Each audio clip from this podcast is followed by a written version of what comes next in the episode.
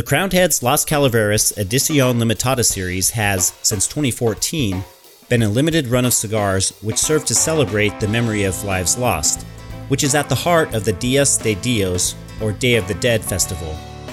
The latest edition of Las Calaveras, or the Skulls, features a core of Nicaraguan binder and filler tobaccos dressed in a chocolatey Mexican San Andreas Maduro wrapper leaf, which has been assembled at the My Father Cigars factory in Esteli, Nicaragua.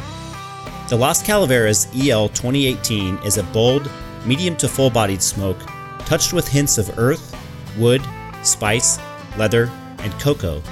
These cigars are available in the 5 and 5/8 inch by 46 LC46, the 5 inch by 50 LC50, the 6 inch by 54 LC54, and the 5.5 inch by 56, exclusive to the Las Calaveras EL 2018 sampler.